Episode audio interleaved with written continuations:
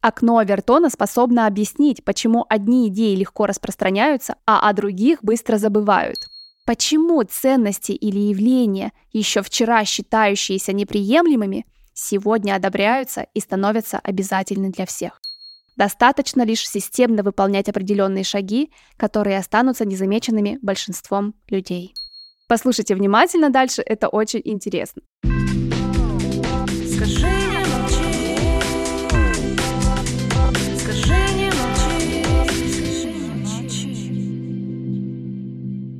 Всем привет! С вами Ксения Чадова, тренер по речи и голосу, певица и диджей-спутница, автор и ведущая этого подкаста «Скажи, не молчи». Сегодня будет моно-выпуск, в котором я поделюсь интересной информацией об окне Авертона. Может быть, вы когда-то слышали такое понятие, однако лет пять назад я еще не знала, что это такое.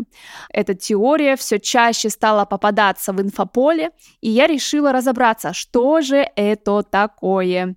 Что нужно знать, чего остерегаться, чему верить, а чему нет. Более 10 источников, собранные в этом выпуске. Это книги, это статьи, это цитаты ученых, политологов. Так что давайте посмотрим на эту тему с разных сторон, за что ее критикуют, кто ей верит и как она сейчас распространена в нашей действительности. Если говорить своими словами, окно Авертона – это то, о чем можно открыто разговаривать в обществе. Это озвученные идеи, за которые вас не будут карать. А вот расширение окна Авертона означает внедрение в общественный диалог идей, которые раньше считались неуместными.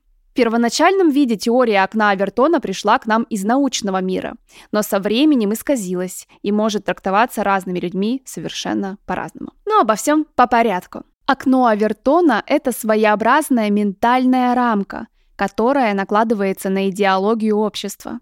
Эта рамка ограничивает доступность ценностей, убеждений, изменений и явлений. Окно Авертона может смещаться. И смещение окна приводит к расширению этой ментальной рамки. Как это происходит? Внимание общества сдвигается на что-то, что-то новое, может быть, радикальное, но затем возвращается на прежнее место, потому что диссонанс привычной и новой реальности слишком велик. Через некоторое время окно из исходного положения смещается снова, но уже на меньшее расстояние. И так как общество уже вот недавно видело вариант, выходящий за рамки разумного, и было не готово его принять, то вот этот новый, уже более мягкий вариант общество воспринимает как приемлемый и допустимый. Политики, например, таким образом могут навязывать обществу выгодную для них картину мира, раскачивая окно Авертона с нужным диапазоном. Когда появился этот термин?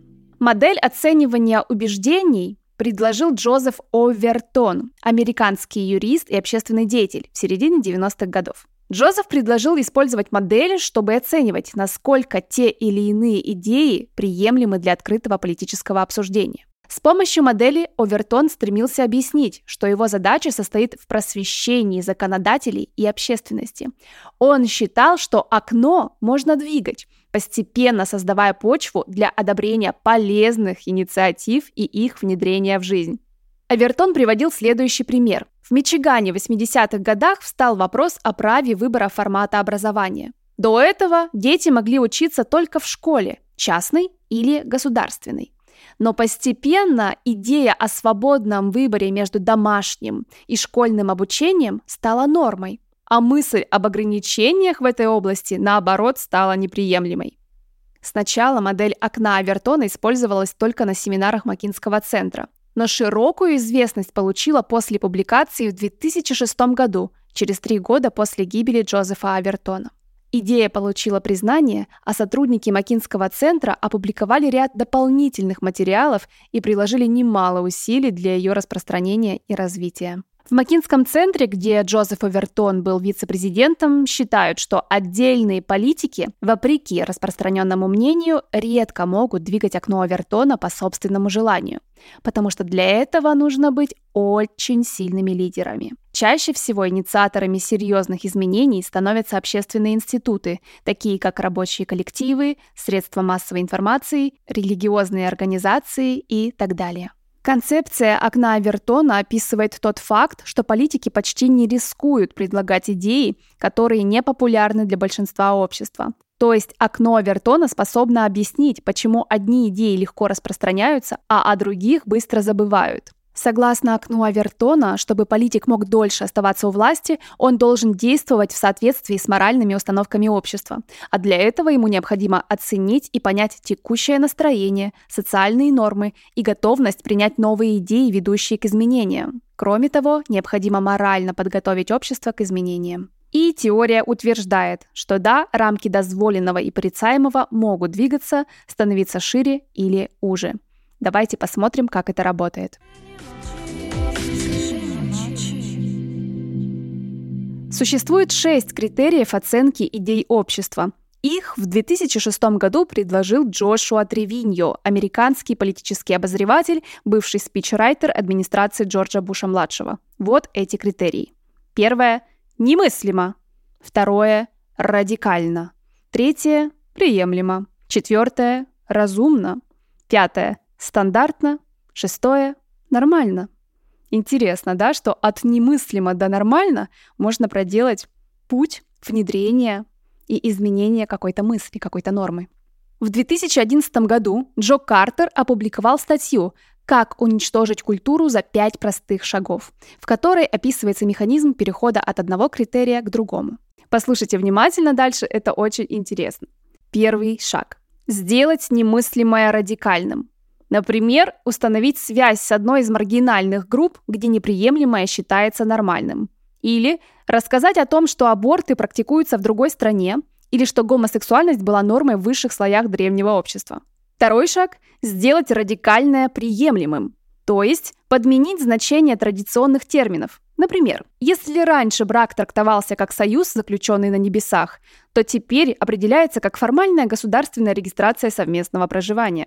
Третий шаг сделать приемлемое разумным, то есть найти новой норме естественную причину – историческую, биологическую или другую.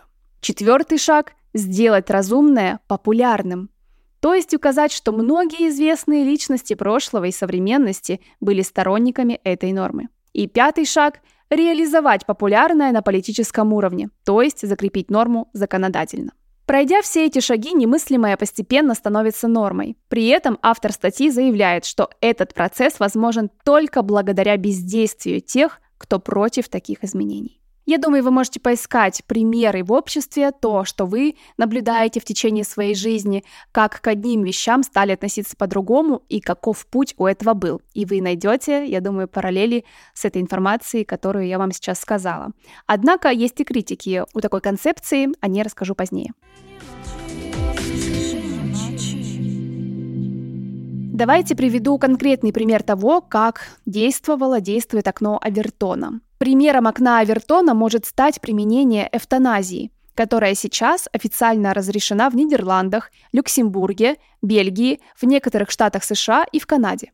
Давайте рассмотрим поэтапно, как так получилось, что прекращение жизни по просьбе человека стало абсолютно приемлемо и даже узаконено. Первый этап. Никто не вправе лишать другого человека жизни, даже при его желании. Второй этап. Вопрос эвтаназии изучается с религиозной и медицинской стороны. Третий этап. Официально разрешается применение эвтаназии как исключение для сильно больных людей. Четвертый этап – выдвигается идея о том, что человек вправе сам выбирать, нужно жить ему или нет. Пятый этап. Начинается общественное обсуждение и голосование граждан по поводу эвтаназии. Шестой этап. Принимается закон, разрешающий эвтаназию по собственному желанию человека. Таким образом, Нидерланды стала первой страной, где эвтаназия была узаконена. В 1984 году Верховный суд страны признал добровольную эвтаназию приемлемой, а 1 апреля 2002 года эвтаназия стала легальной. Сейчас расскажу, как идея окна Авертона стала популярной и претерпела изменения.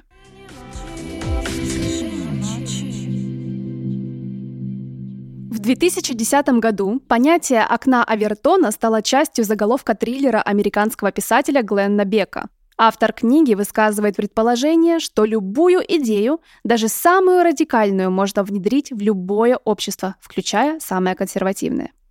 Интересно отметить, что писатель изменил ключевой тезис. В то время как Джозеф Овертон изначально утверждал, что политики подстраиваются под общественное мнение, в романе происходит обратное. Политики сами меняют общественное мнение под свои нужды. В действительности же ни Авертон, ни его коллеги не утверждали, что любую идею можно реально внедрить в общество. Однако видоизмененная трактовка концепции уже стала широко распространенной среди общественности. По поводу конспирологов. Окно Авертона популярно у сторонников конспирологических теорий, которые стремятся объяснить с его помощью изменения в обществе.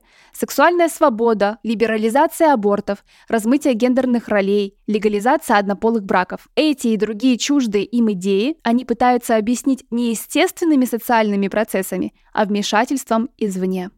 А теперь к критике. За что и кто критикует теорию окна Авертона. Сегодня эта концепция считается ненаучной, кем-то даже маргинальной, по нескольким причинам. Ученые отмечают, что окно Авертона в его популярном варианте упрощает понятие фрейма в социальных науках. А оно, это понятие фрейма, в свою очередь описывает модель поведения, а не технологии по изменению этой модели. О превратности толкований концепции говорил даже ее непосредственный создатель Джозеф Лиман – она просто объясняет, как идеи входят и выходят из моды. Цитирует его The New York Times.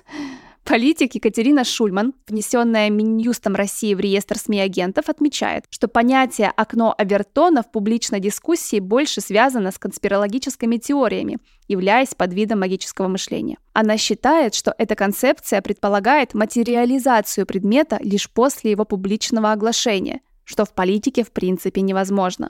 Нельзя вступить с обществом в диалог по несуществующей проблеме. Да, вполне возможно обмануть аудиторию фейковым событием, но даже оно должно иметь почву определенной общественной потребности, чтобы его начали обсуждать.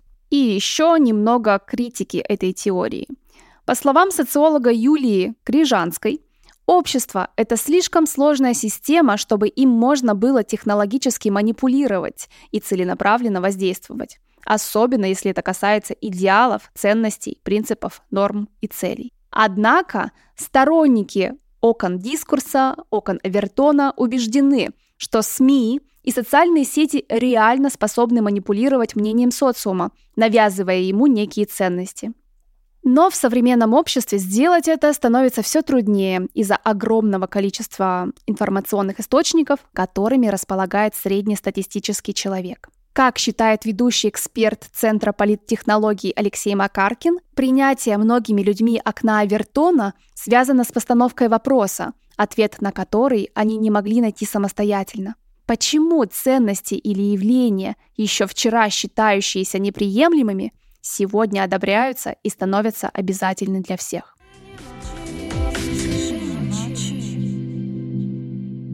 Как противостоять действию окон Авертона? Психологическое действие окон Авертона направлено именно на стимуляцию подсознательных страхов и сомнений. Мы боимся показаться ненормальными в обществе, где нам активно что-то навязывают. Мы не решаемся возразить откровенной лжи, в случае, если она поддерживается огромной толпой или авторитетами. Все это не позволяет нам выйти за рамки нормальности в глазах других людей. Эта проблема очень хорошо показана в документальном фильме 1971 года «Я и другие». Фильм состоит из документальных съемок психологических экспериментов, а голос за кадром комментирует ход эксперимента и реакцию людей. Эксперименты показывают то, как человек может додумывать все, что не смог запомнить, и как люди способны поддаваться чужому мнению, даже доходя до абсурда. Чтобы не попасть под влияние окна Авертона и смещение, расширение ментальной рамки, в первую очередь стоит думать самостоятельно, а не съедав, не проверив любую информацию, которая подготовлена по алгоритму окна Авертона с целью реализации своих разрушительных идей. Как же уберечься от опасных манипуляций? Первый навык – критическое мышление. Читайте книги по психологии, по темам, которые вас волнуют. Расширяйте кругозор, в том числе взгляды на привычные вещи. Старайтесь рассматривать предметы и явления с разных ракурсов и точек зрения. Развивайте эмпатию. Учитесь находить причинно-следственные связи в процессах будничной жизни. Старайтесь замечать эволюционный путь действий и поступков, как своих, так и чужих. Привыкайте не доверять слепо всему, что говорят. Уточняйте, задавайте вопросы, обязательно ищите свой ответ на происходящее. Второй навык – самообразование. Учитесь, развивайтесь, осваивайте информацию из разных источников, чтобы лучше анализировать сходства и различия. Постоянно пополняйте арсенал своего мозга новыми знаниями и эффективно распределяйте свое время на их усвоение. Общайтесь с единомышленниками по интересам и знакомьтесь с новыми людьми с целью познания новых взглядов и точек зрения. Третий навык – внимательность. Уделяйте время самому себе, своим мыслям и самочувствию. Вникайте в детали важных тем и дел, устраняйте лишнее. Развивая свою внимательность, вы сможете улучшить продуктивность принимать верные решения в сложных обстоятельствах и лучше ориентироваться в жизни. Современный человек очень легко поддается влиянию хотя бы потому, что информационный шум снижает концентрацию внимания. Поэтому будьте сконцентрированы, и тогда окна Авертона, направленные в негативное русло, не сработают на вас. Итак, давайте еще раз подытожим, что же такое окно Авертона особенно если рассматривать его в рамках негативного влияния. Это концепция, которая пошагово показывает, как может измениться общественное мнение по определенному вопросу. Идеи, которые ранее считались нелепыми и немыслимыми, могут быть приняты с течением времени. Когда окно дискурса приходит в движение, для автора идеи увеличивается диапазон возможных действий и раздвигаются границы приемлемых решений. Даже самые невероятные явления могут быть приняты обществом. И для того, чтобы это произошло, не обязательно применять диктатуру и зомбирование. Достаточно лишь системно выполнять определенные шаги, которые останутся незамеченными большинством людей.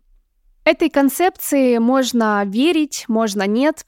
Однако, я думаю, вы можете почерпнуть для себя полезные шаги, которые описываются здесь, для того, чтобы обнаруживать подобные манипуляции, которые могут происходить в отношениях в семье или в компании, в корпорации, а также на уровне общества. Обладая знаниями, не будьте тем, кто манипулирует, будьте тем, кто эти манипуляции распознает и как минимум не поддается им, а как максимум нейтрализует. И напоследок хочу поделиться историей из жизни-рекомендаций. После окончания журфака в мою жизнь крепко засел вопрос, откуда инфа. Я не постесняюсь спросить, откуда человек обладает тем или иным знанием той или иной инсайдерской информации, потому что кто что откуда может взять вообще неизвестно. Поэтому вопрос, откуда инфа и желательно проверка нескольких источников всегда лучше и более достоверно, чем когда мы слышим что-то из одних уст, еще и не знаем, откуда он это взял. Поэтому, пожалуйста, не стесняйтесь задавать вопрос, перепроверять информацию, чтобы быть более осведомленным и не быть обманутым или запутанным. Здорово, что вы послушали этот выпуск. Делитесь им со своими друзьями, коллегами и родственниками. Оставляйте комментарии, лайки и оценки. Делитесь впечатлениями лично со мной в соцсетях. А также вы можете предлагать темы, о которых вы хотите узнать больше. Всем хорошего дня. До встречи в следующем выпуске. Скажи